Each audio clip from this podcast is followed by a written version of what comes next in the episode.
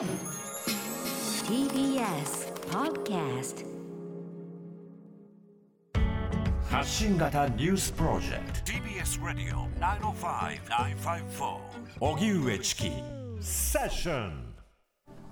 ここからはフロントラインセッション社会、経済、テクノロジー、そしてカルチャーまで様々な分野の最前線ゲストに伺うコーナーです。今日のゲストは、ダイアログインザダークジャパン代表の志村慎介さんです。よろしくお願いいたします。よろしくお願いしますお願いしますえ志村慎介さんは1962年生まれ、関西大学卒業後、コンサルティングファームフェローを経て、1993年、ダイアログ・イン・ザ・ダークと出会います。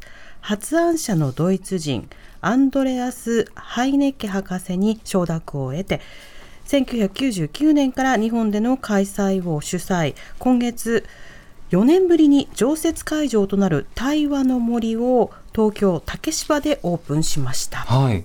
というわけで志村さんこの「ダイアログ・イン・ザ・ダーク」早速どういった内容なんでしょうか？はい、えっと、照度がゼロのですね漆黒の暗闇を作りまして、はい。その中にあの視覚以外の聴覚とかですね触覚を中心にしながら、えー体験していくものなんですが。照度ゼロということはもうはい。明かりゼロですね、もうゼロですね。はい、えー真っ暗。はい、その中でさまざ、まな日常のえー森だとか都市だとかあるわけですが、うん。私たちは通常あのコミュニケーションするときにどうしても視覚を使ってますので、はい。多くの視方覚がゼロになるとですねなかなか動くこともできない。まあ怖くてね、はい。あの子供の頃からよく好きなのが今から10歩歩く間目を閉じようみたいなことやるんですけど、はい、半5歩目ぐらいでもう怖くなりますね。そうですよね。うん。で、えー動けないといけませんので視覚障害者が案内をするということになっておりまして、はい。視覚障害者は明るくても暗くても自由に動けますから街で歩いてるとこう白状をついて歩いてる人を助けたいなっていう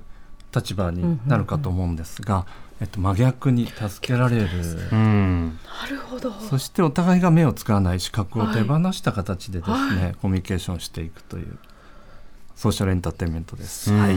それがダイアログ・イン・ダーク、ねイン・ザ・ダークそして4年ぶりに常設会場が今竹芝にオープン、ではい。対話の森というタイトルになってるんですけどこのテーマはいかがでしょうか、はい、えっと、これはですね、まあ、ダイアログ・イン・ザ・ダークも暗闇体験ではなくてタイトル通りダイアログ要は対話をするということなんですが、うん。他にはダイアログ・イン・サイレンスとかダイアログ・ズ・タイムというプロジェクトがありまして。はい、対話をテーマにするということで、対話の森とつけました。うん。はい。それこそあのいろいろな体験授業とかだとじゃあ今から目隠ししてうん。白状で街を歩いてみようみたいなものがあるんですが、それは基本的にあの視覚障害者の困ってることを理解しようみたいな文脈で使われますよね。はいただこのダイアログだとある意味立場が入れ替わる。あるいは別の空間だと別の関係性になるよっていう違う視点をくれくれるようなイベントですね。そうですね、うん。あの視点が変わっていくことによってお互いのあの違いを理解する多様性理解につながったり、まあ、ダイバーシティにつながっていく、うん。そして SDGs の目標に近づいていくというふうなことが楽しみながらできるという会場であります。うん。はいですね。このダイアログ・イン・ザ・インザダークは僕も1回だけ、うん。あのあ体験したことがあるんですけどあすごく新鮮な体験でしたよ。うん。あのうんあの今説明していただいたように白状を持ったその視覚障害者の方がうん。真っ暗の中で、えー視覚が普段使えている方々をうん。案内するということで,、うん。でそこでじゃあちょっとここで座ってみましょう。でここで座っ、えー集まってみましょう。輪になってみましょうみたいなこと案内するんだけど座るだけでもみんなこわごわ。そうでしょうね。立ち上がるのもこわごわなんですね、そしたらボールを持ってきたのでうん。はい。キャッチボールしましょうって。はい。で案内する方はもう自由自在にボールうんうんを操ることができるんだけど、自分たちはどこだどこだってなっていく。もうだんだんだんだん慣れてくると、何かしらそれぞれの個性とか振る舞い方が見えてくるというか感じられるようになるというとても新鮮な。見えてくるということですね。うん。はいうん。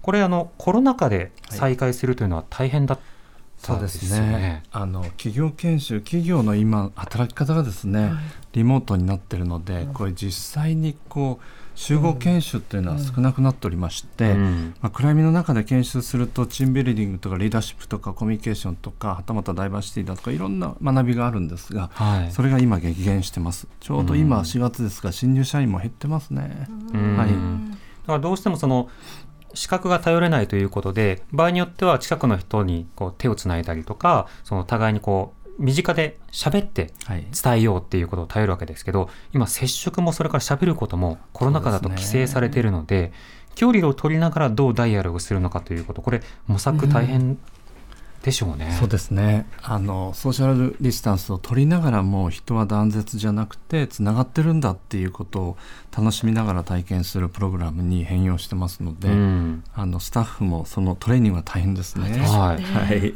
そうした中であの経験された方というか体験された方の反応、はい。反響はどうですか？そうですね。あの普段から目に頼ってたんだなということが分かったとかですね、うん。あと視覚障害者ってあの大変だと思ったけれども今チキさんがおっしゃったようにこんなに目をつかないと自由になるんだなとか、うん。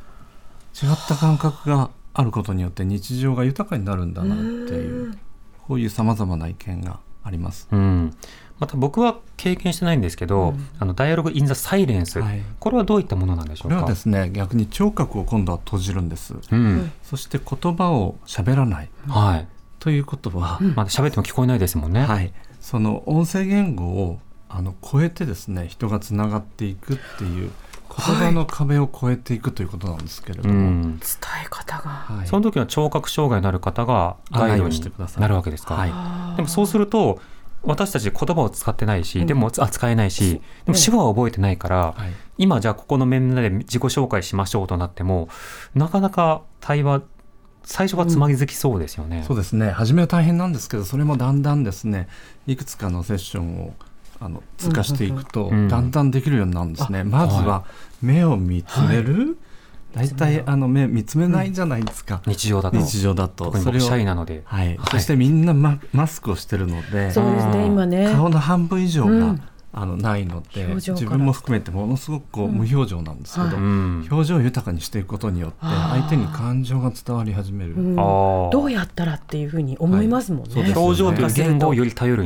そういうことですすね。。はい。うん。ですから「ダイアル・ザ・ダーク」と真逆の体験を同じ施設でできるということですね。うん、そうかでも今誰に向かって話しかけてるのかみたいなことを、例えば顔の向きとか、はい。目の動きとかでいろいろ豊かに伝えようとするわけですね。そううん。例えばあの言語の違う方例えば英語とか日本語とかドイツ語しか喋れない方が、まあ、グループになると、はい。通訳言語的な通訳が必要だと思うんですけどサイレンスの中に入ると言葉を使わないのでうん。チームになるんですよね。うん。それがなんか不思議ですね。。